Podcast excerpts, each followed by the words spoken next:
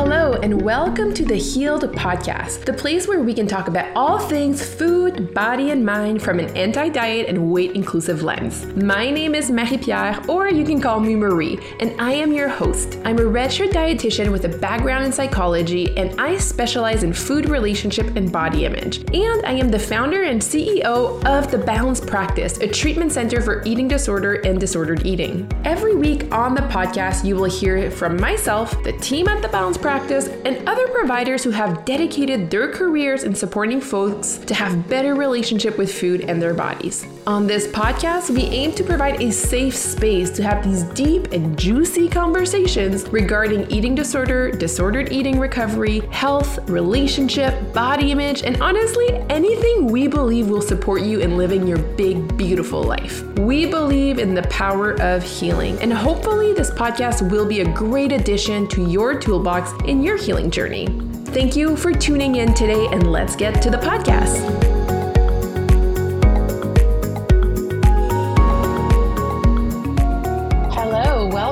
Back to the Healed Podcast. This is your host, Marie Pier. You can call me Marie. I'm super pumped to be here with you today. Happy December. How are we feeling this December? Before we get into this amazing podcast with Celia, and I cannot wait to tell you more about her, I wanted to check in on how we feel as we're coming to the last month of the year. December can be an emotionally loaded month, right? With the holidays coming up, potentially more social, more family events, maybe more events around food, but also with this like end of year feeling that can be quite stressful. And we can see you know different messages around december whether it's like end of year push and doing more until the end like kind of hustle culture the grind. We can also start you know being a lot more reflective on the last year that just went by right? And thinking about the things that happened over the last year whether positive or negative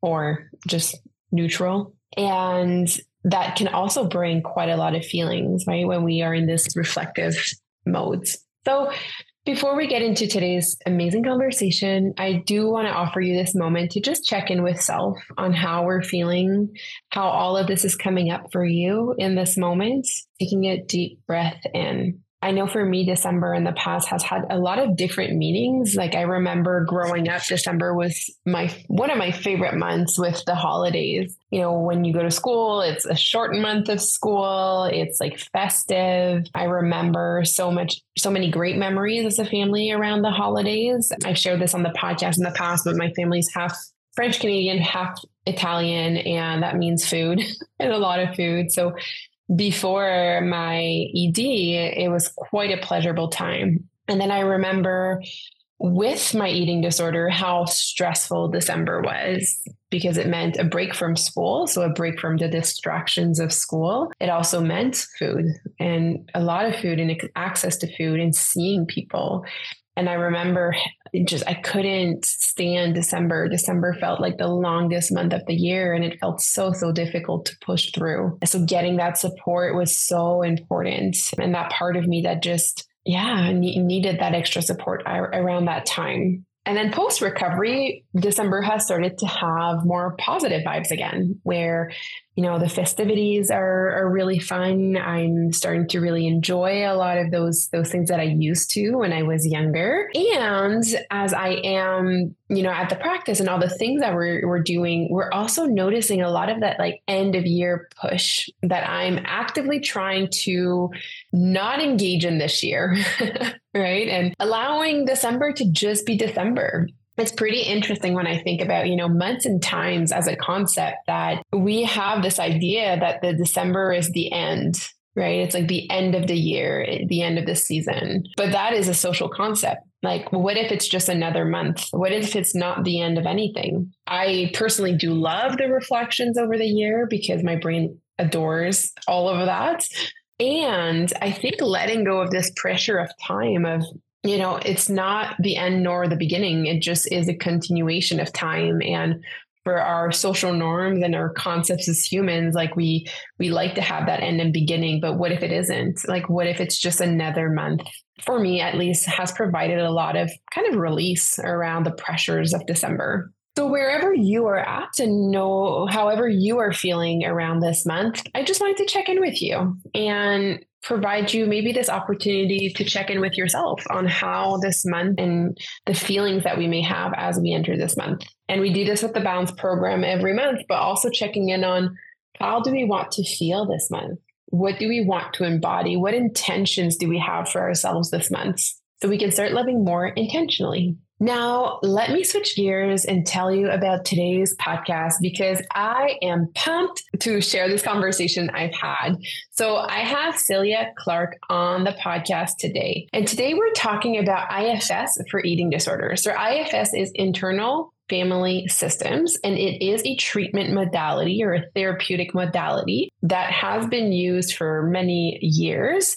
And it is so interesting and so good. Like, literally, after doing this podcast episode with Celia, I automatically went online, looked for all the courses I can take on this because I absolutely love this approach. And I think this applies for eating disorders, but I think it applies for all of the things. Like, there's so many things that, like, as Celia was talking that just felt like it was just so connected. And you'll you'll get to hear more from Celia and I'm sure you'll feel the same way. So, who is Celia? Celia Clark is a disordered eating specialist and she is a therapist. She uses IFS in her work to do part work with arts work with her clients to support them in the recovery of their eating disorder and disordered eating. Celia has lived experience of having an ED and has been practicing for many years as a therapist. And when she found IFS, she felt so connected to this method and now uses it with all of her works with her clients. With the works that she do involving all of the parts, she really focuses on food and body image to really support them in building a trust and safety inside their own body. As her client,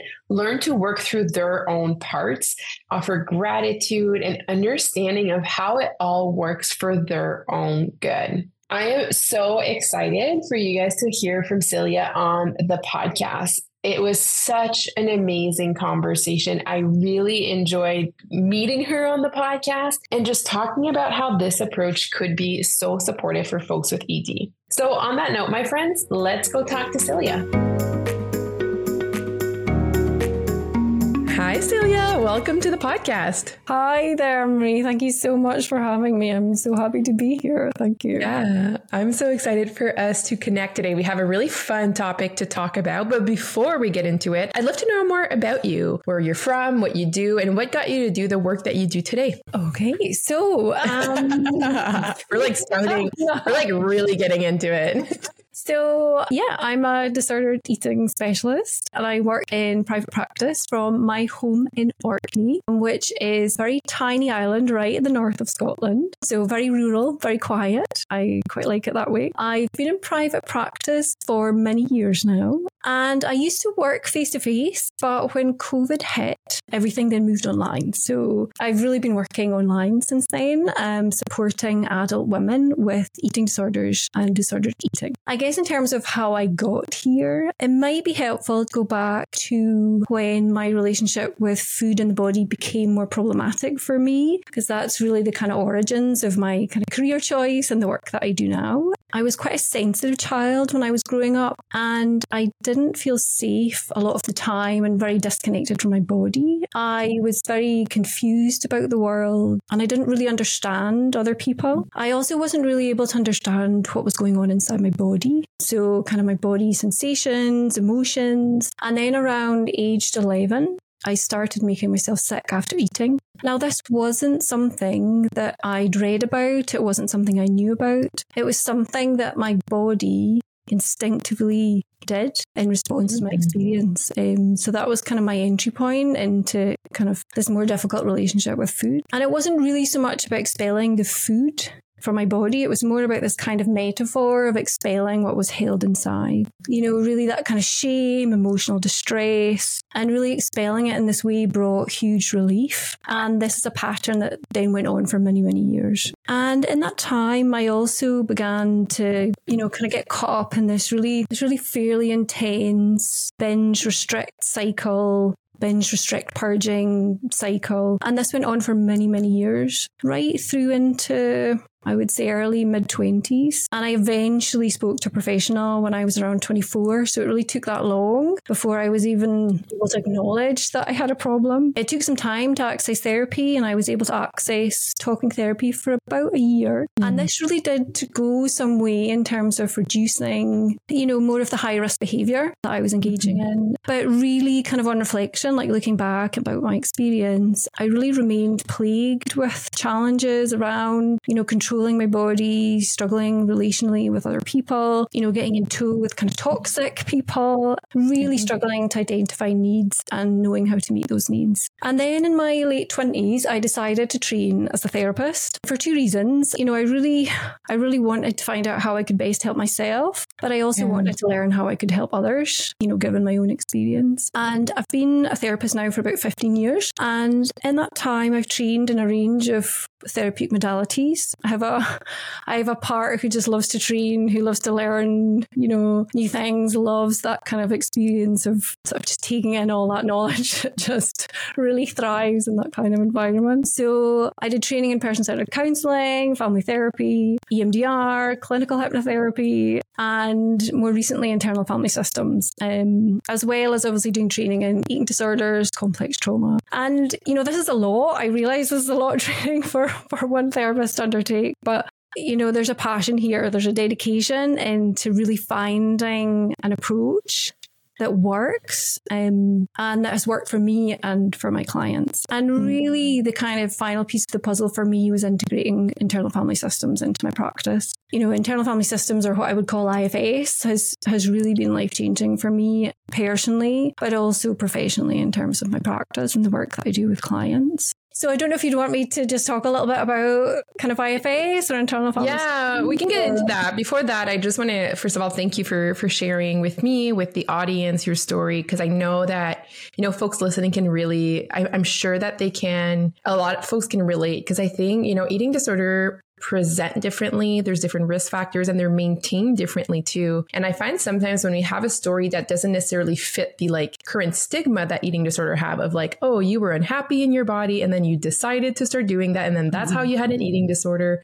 I yeah. find that it can be difficult for folks to kind of like either relate to having an eating disorder or kind of like seek treatment because it just feels like it just, they don't fit into that box. So I just yeah. really appreciate you being able to share that, like, yeah, it was different and like it came about differently and like just yeah. how kind of like the body's response and then how it kind of went from there. Cause I, I do think it's just so important to kind of like, I don't know, hear those stories and how it can just be different. Yeah, definitely. And my kind of entry into that kind of experience of disordered eating or chaotic eating, you know, it was really about I guess my body instinctively found a strategy to cope with what was going on for me. Yeah. I didn't have another outlet. And so it came up with this idea of kind of expelling from the body what was causing me distress. That is a kind of different route. You know, many people kind of come into this sort of disordered eating experience because they do have weight and shape concerns and they start restricting food and that that then starts that sort of you know, mm-hmm. pendulum effect of, you know, restriction mm-hmm. and, cheating. And people kind of get caught in that cycle. And, you know, I did eventually get caught in that cycle, but that wasn't yeah. So it can be really different from from one person to the next. Yeah. Yeah, for sure. And I, and I really, and I like what you're saying about, you know, people not necessarily seeing themselves in that space. It can be really mm-hmm. hard for people to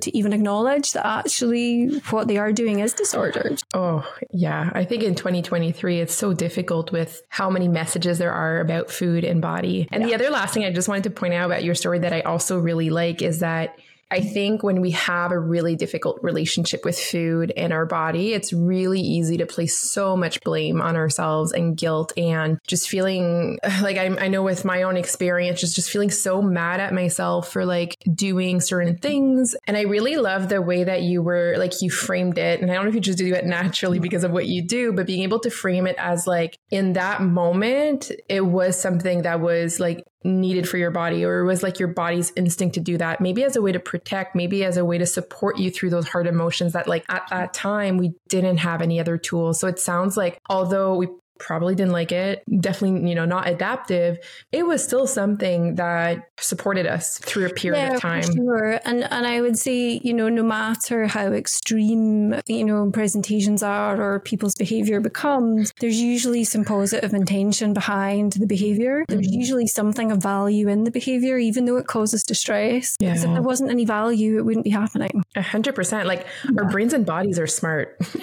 sometimes smarter than we are. You know what I mean? Like we do things for a reason. And sometimes it's just kind of like that engine check light of like, hey, gotta check in here. We need to be able to like, you know, see what's happening. But okay, let's talk about IFS. So again, it, this it stands for internal family systems. We're really excited to be able to have you talk about this because it's definitely something, one, we've never talked about this uh, specific modality on the podcast, but it's definitely something we see a lot more with eating disorder work. So could we maybe start with just like groundwork? Like what is IFS?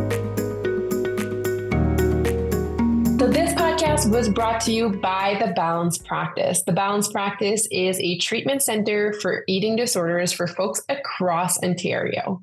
Our multidisciplinary team of dietitians, therapists, and social worker are here to support you in your recovery. Our team believes in an anti diet, weight inclusive, person centered approach to care. We don't believe in a cookie cutter way of supporting you through re- your recovery, and we really meet you where you're at. If you are interested in getting support from a qualified team of healthcare providers, you can visit www.thebalancepractice.com to learn more about how you can work with our providers. On that note, let's get back to the podcast.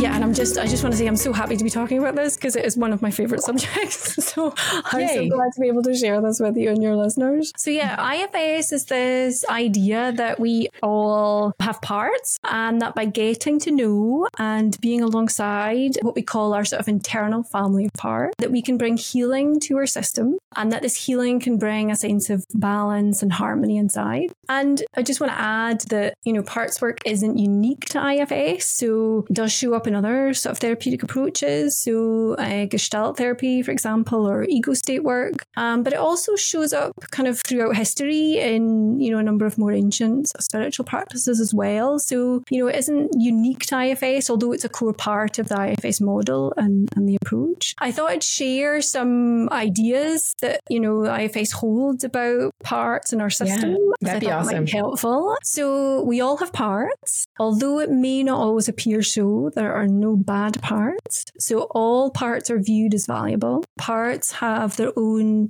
unique perspectives, thoughts, and feelings. They display our individuality. So that includes things like our gifts, quirks, genetic traits. Many of our parts have good intentions, although it may not always appear so. Our parts are impacted, you know, by their experience, by their environment. And one of the core concepts of IFS is that our parts form relationships with each other, just like people in a family do. So some parts are more supportive, some parts can be in conflict with each other, some parts can hold opposing views, and some of our parts might work together as a group. And as we learn to work with our own systems using the sort of IFS model, our parts can begin to reorganize. The other aspect, which is kind of relevant to the kind of disordered eating, eating disorders, is that parts can get stuck in extreme rules. So, really like the parts of us who use a focus on food in the body to manage our experience. But the good news is that through the IFS lens is this belief that we can help heal our parts. We can help heal those parts that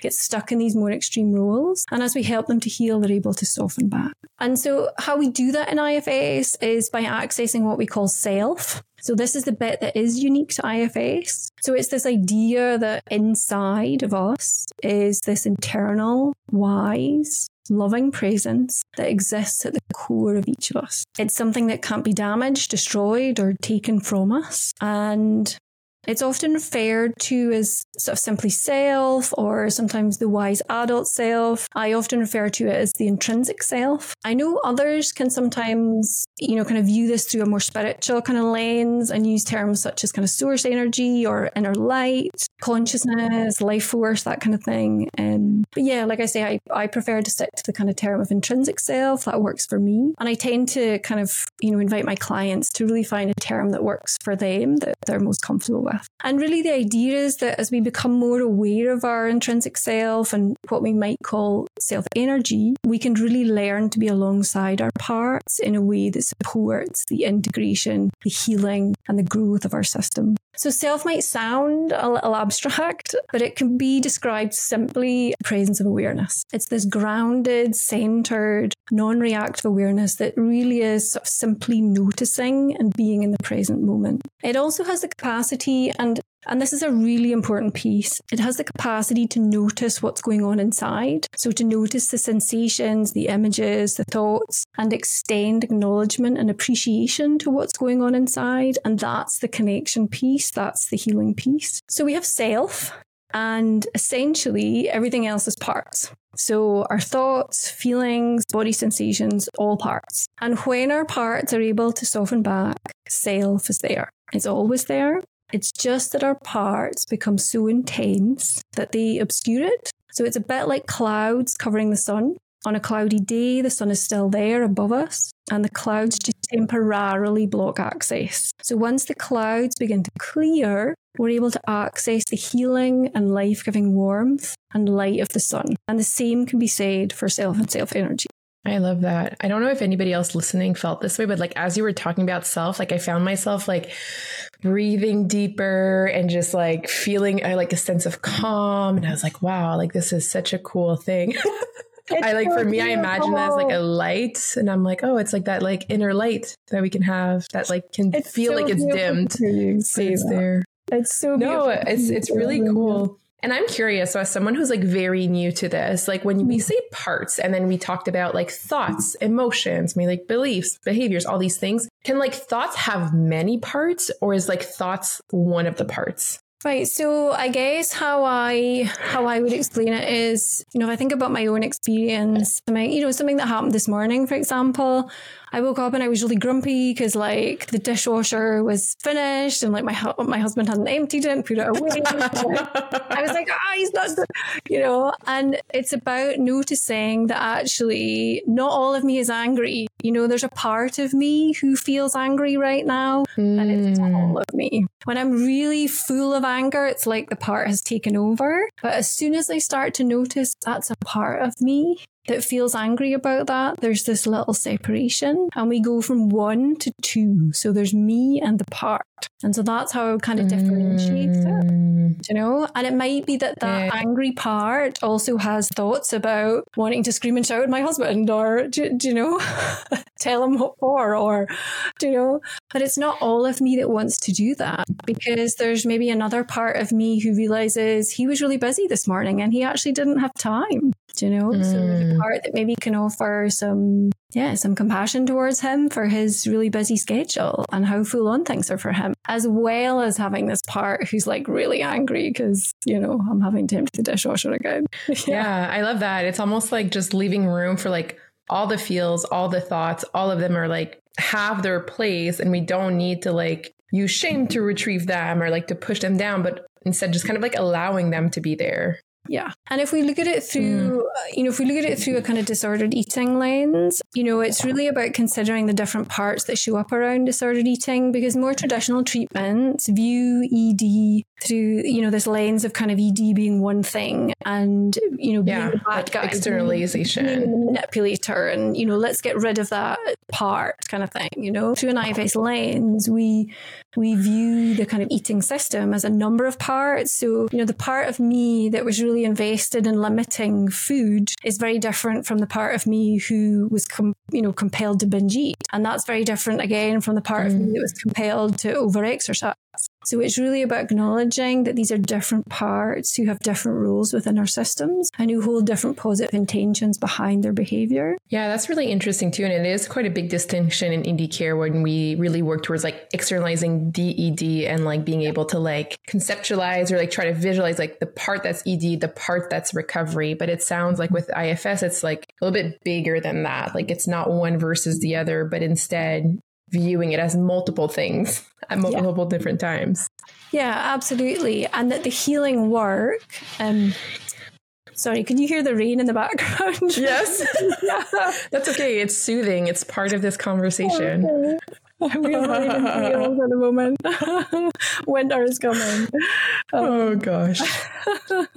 I guess what's different about IFS is really about supporting this relationship between self and parts. And that's where the recovery work comes in because you're tapping into this natural wisdom, this natural capacity to heal within the system rather than in more traditional approaches, which is about kind of energizing this recovery part to become kind of more managerial in the system as opposed to one of the disordered eating parts. Mm-hmm. And there's often a kind of conflict there between, you know, the part who wants to get better and the part who wants things to stay the same. And that's why so, you know, so many people get stuck for so long in ED treatment because there is this continuing conf- conflict that goes on. And so IFS really, you know, self is is amazing at holding space for these internal conflicts because it's not about the recovery part or the disordered eating part being in charge. It's about self holding space for both of these parts to come to the table and share their experience and be witnessed and be heard and to come together to negotiate a way forward. Mm, yeah, I love that. I love that. So I'm curious to hear because I'm like hearing as you're speaking, I'm like, I can imagine some of my clients being like, I don't have a sense of self. Like, I can't hear self. Self is not actually there. Like, mm. I don't, I can't relate to having this like inner wisdom or like if it was up to me, I'd just continue with the ED. So I'm, I'm curious, like how you would have that conversation, or maybe how you would conceptualize that. Yeah. So so really, what happens at you know at the start of therapy, often in many systems, especially those with complex trauma, you know, self is hidden. You know, there's just parts everywhere. The, the clouds are thick. Yeah. And it's hard to access that self. So, my role as an IFS therapist is to lend my own self and self energy to their system. And so it becomes mm. a hmm. relationship from myself to their parts until their self is available. But that requires a bit of work on my part. That's, you know, a lot of the training. So there is theory in the training, but there's also a lot of work in terms of, you know, creating space for our self and self energy to be as present as possible. You know, I really have to spend a lot of time getting to know my parts, getting to know the parts in particular that tend to show up in therapy and try to manage the process. You know, parts you might try to fix or rescue because actually they get in the way of the process. Really, the yeah. healing, the healing part of this is me being able to access myself, my self energy, and offering that to the client. And what does it mean, like offering that to the client? Like, is it modeling behaviors so or about modeling but some of it is also about this real this this presence this really grounded mm. centered presence who can really be alongside their parts without an agenda you know often in complex systems. There are just parts popping up left, right, and centre, and they've all got different agendas, and the system's in chaos. So it can really be quite transformative to have someone sitting opposite you with this really holding, healing presence who has no agenda, who is simply there to listen, observe, and witness. Yeah, I love that. I love that. And I, I, can totally feel that too of like when we have a space that is just like a safe space to just be and not having to be any differently than how we are currently presenting. Like that on its own can just be so yeah. just beautiful. Yeah, absolutely. The other aspect that's quite important to kind of address here is, or just acknowledge, is that we have different types of parts. So initially, you know, when I start working with a client, there's often lots of what we call protector parts. These are the parts who want to kind of manage the therapy process in a certain way. There might be, you know, a part who wants to be the kind of good client or you know, the part who gets frustrated with the process, or, you know, there's different,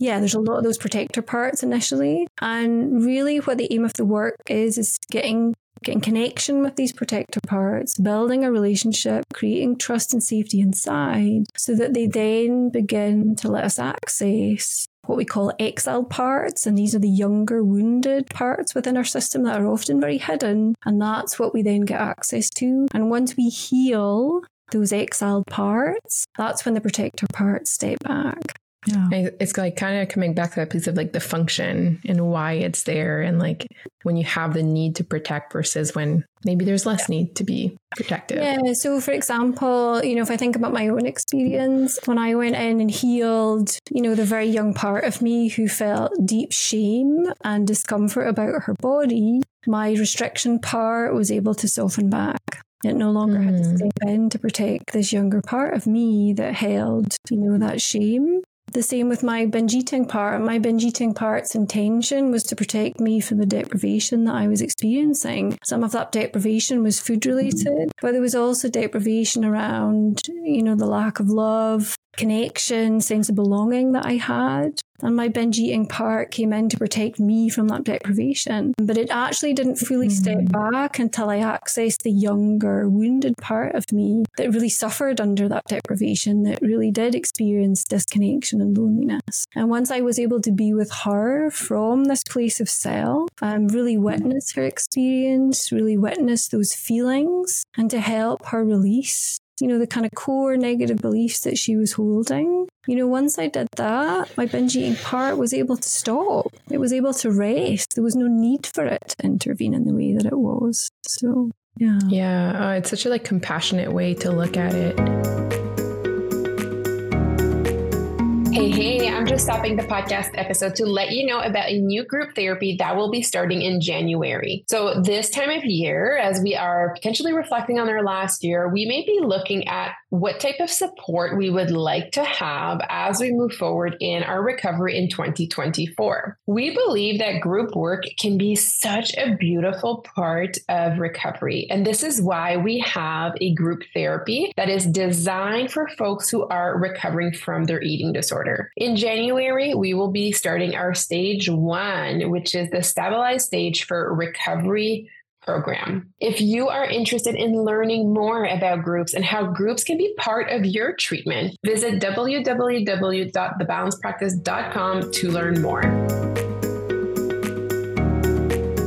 I'm curious, like I'm, I'm sure it's very different for everyone, but I can imagine that it, this is probably something that's done over a long period of time in terms of being able to like explore every role, explore every part. But then even like when I think about like healing the shame of your younger self, like that in itself can be a journey of itself. Yeah, sure. But I guess IFS can be done you know, with a professional, but there's also lots of work we can do ourselves. So, you know, that you can have regular sessions with a therapist, but I also encourage my clients to do a lot of work in between sessions. And they can do that simply just by pausing and checking in with their system and seeing who's around. I often encourage kind of what I call a daily parts practice, where they do put some time aside, even if it's only for a few minutes, to begin checking in with their system. And that checking in really helps build that sense of safety, sense of trust, sense of faith in mm. self, you know, to really be there and hold and attend to their experience. You know, that's really, really important work. Our protectors need to feel safe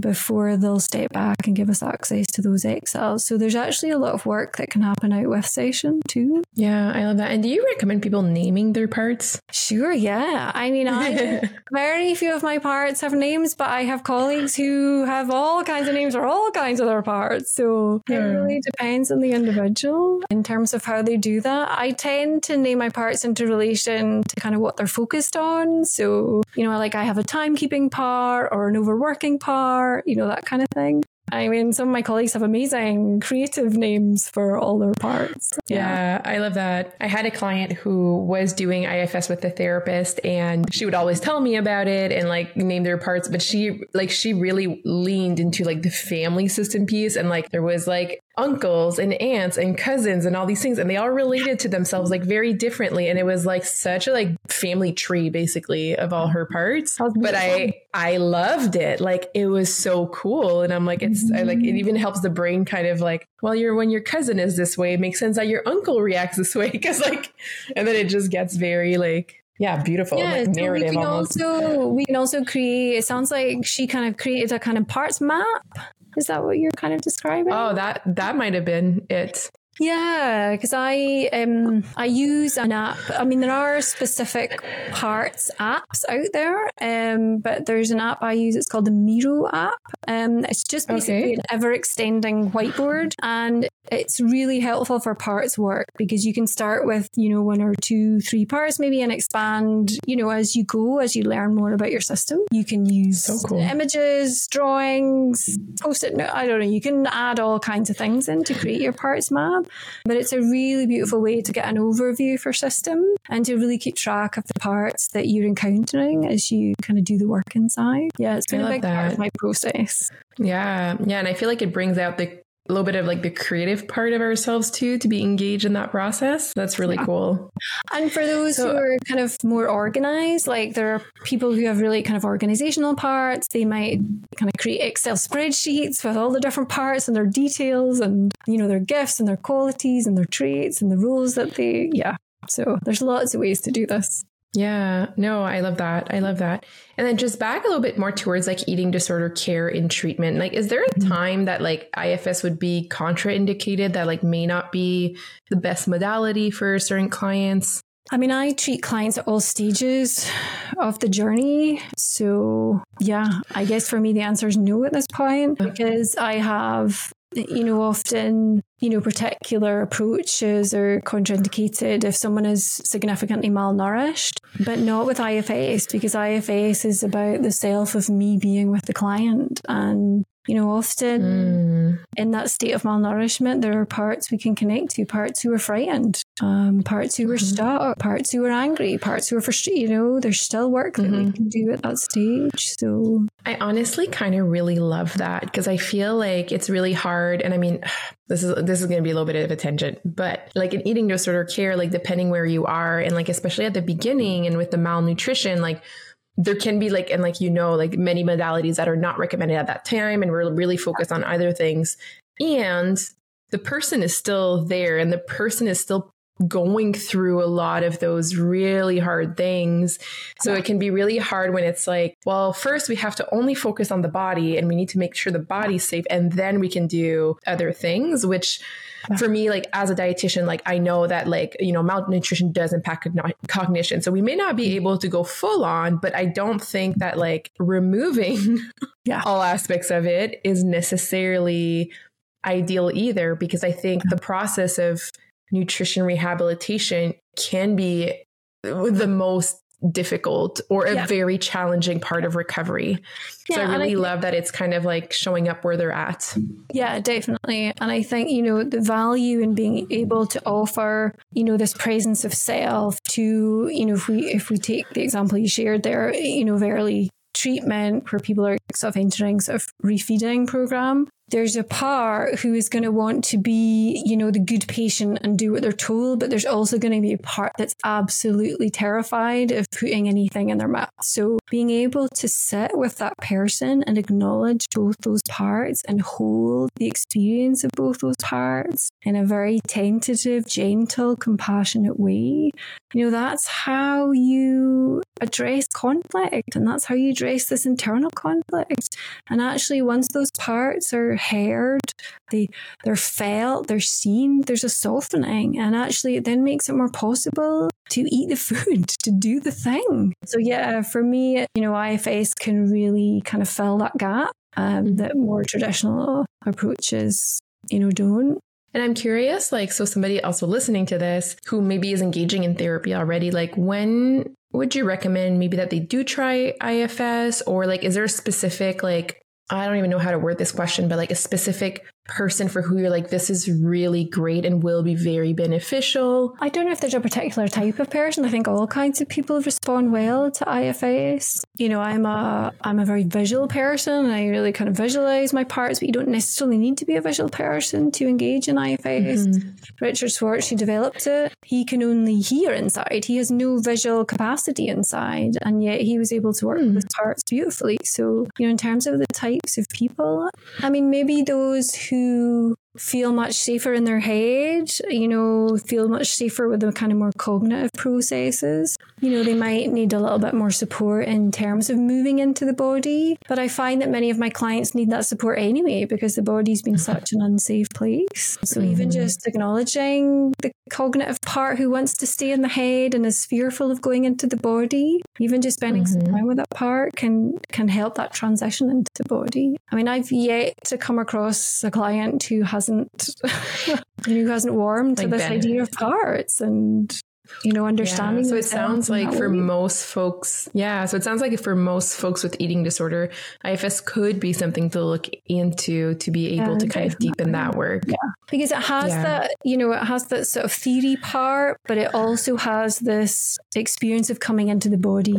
and paying attention to what's going on inside. And for me, that's a really crucial element of disordered eating recovery because so much of the experience is like, I just don't want to go into my body. It's too frightening. It's too scary in there. Let's just stay disconnected. And unless that kind of healing piece with the body is done, people are far more likely to relapse. So IFS also oh. addresses that piece of the puzzle too. Yeah. yeah. It's a, a little bit like like the somatic work too. Yeah like somatic therapy that sounds like it's kind of included through it. yeah, it. IFS integrates beautifully with somatic work. Yeah absolutely. Yeah. And That's it also awesome. integrates really well with EMDR too. That's also a really mm. good combination for if there's any EMDR therapists out there. IFS integrates really beautifully with that approach. That's amazing. Yeah. Yeah. Any other like specific for folks with eating disorders that we should know about IFS or that is like particularly beneficial for folks with ED? I mean, for me, you know, in terms of my own experience, just understanding that, you know, it wasn't all of me that was engaging in the restriction or it wasn't all of me that was engaging in the binge eating because that just felt so confusing. You know, why am I doing, you know, this thing one day and doing the very opposite the next day? It was just you know, it just felt like chaos in my head. So, you know, this idea that actually, you know, the behavior is driven by these different parts with different intentions, with different rules in my system, all trying to do the best they can with what they've got. It was just something so valuable for that in me. I love that so, so much. I think that's like, yeah, it's so cool. I think it's so nuanced and it just really like almost like celebrates the complexities of being a human being. right? Like there's there's all the it things sure all does. yeah. And this idea that we can welcome in every part. So even though from the outside it may look as if this part is causing chaos and destruction, there's a positive intention here. And it's protecting mm. something inside a deeper kind of core wound that needs healing. Yeah. And the intensity of the parts, you know, the intensity of these parts that show up around, you know, food in the body, the more intense these parts show up, you know, the more that highlights the intensity of what's being held inside, of the wound that's being carried, and the work mm. that we need to do to heal that. Mm. That's so beautiful. And you've talked a little bit about how IFS can be done in session with a therapist, but there's also things that can be done on our own. I'm wondering if you have any resources or anything you would recommend to listeners who are maybe like interested by this and want to learn more about it. Yeah, so I would re- definitely recommend, you know, for therapists, there's a, an internal family systems therapy book. Um, it's the second edition, and that really covers all the different aspects of IFS therapy.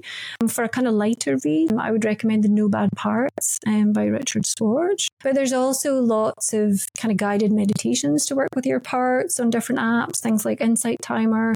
You'll find things on YouTube, mm. lots of things on Instagram, you know, all the social media stuff. So, you know, mm-hmm. IFS has really taken off um, in the last decade or so. It's been around for a long time, but it's really taken off in the last decade or so. So there's a lot more resources kind of out there freely available to people. Um, yeah. Awesome. Perfect. And we're also going to link, link all of your stuff in the bio too, so people can check out your website and Instagram and Yay. all of the things. Yes. Um, but I'd love to know, like, yeah, I was to say, if people want to work with you or learn more about you, how can they go about that? Yeah, so everything that you've mentioned, so online courses, therapy, IFS groups. I have some free resources too on my website, access to my podcast, my blog, all the stuff. It's all on my website. So yeah. And awesome. if they want to get a sense of an actual IFS session, then I would recommend listening to my podcast. The episodes of my podcast are, you know, it's me guiding these amazing women from all over the world to explore their internal world, to explore the parts of them that are focused on food in the body body. That'll give folks a real sense of maybe what a session looks and feels like. Oh, that's amazing. That's really, really cool. So everything will be linked in the show notes. Celia's doing like all of the things right now. So yay. busy, busy, busy. We're just busy, busyness, uh, but all good things. So before we go today, I'd love to go through our fun questions with you. The first one being, what is your favorite food? Well, I was really thinking about this. This question is so hard because I have so mm-hmm. many favorite foods. Um, it is the, the hardest question. I, yeah, the thing I narrowed down was uh, roast chicken dinner. Love a roast chicken dinner with all the trimmings. That is legit. Love it. Love it. If you could have a superpower, what would it be? Again, so many things. I would love to be able to transport myself anywhere in the world within a few minutes. Mm, that yeah. would be like 10 out of 10. Yeah. We could have done this podcast live. like you could come to Ottawa. I would never have to go um, airport again, never have to get on a plane. oh gosh, that would be ideal. That would be ideal. Yeah, wouldn't uh, what is your favorite way to self care? Well, I guess because I'm an IFS therapist, I'm quite biased, but my favorite way to self care is to lie still, to go inside, and to let my parts know that I am here with them. That is so beautiful. I love that. I love that. And last question for you What does balance mean to you? Again, I'm going to use a kind of IFS thing here too. It's really, for me, this idea of balance is really about listening and attending to the different needs of my parts so that they all feel heard and then leading from self in this really informed way. I like love that so much and I love how much you embody your work. I think that's just such a cool thing that you you do and it really comes across. Thank you so much for being on the podcast. This was such a fun conversation. I'm really glad we got to connect. Everybody go check her out and all of her things. Yeah, and it was just really cool to connect with you. Oh, it was super to me, Marie. Thank you so much. Hey, friend, I hope that you enjoyed this podcast episode as much as I did. I think this is such a cool approach to recovery. And I'm actually really excited to learn more about this and seeing how I can bring this in my own work with my clients. If you are looking for support to recover from your eating disorder, the Balance Practice is the place for you. And you can get more information by visiting www.thebalancepractice.com. On that note, my friend, I hope you have a beautiful beginning of your December and we'll catch you next week in the next podcast episode.